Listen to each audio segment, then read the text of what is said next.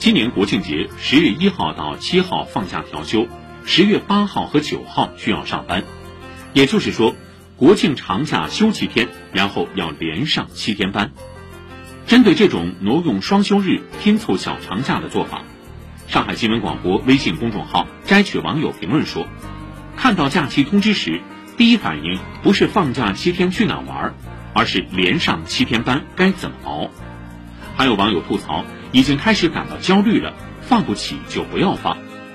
专家认为，人们之所以感到假荒，是因为现行休假结构还不够合理，调休更会让人们的休假体验感变低。进一步优化节假日时间分布格局，必要且紧迫。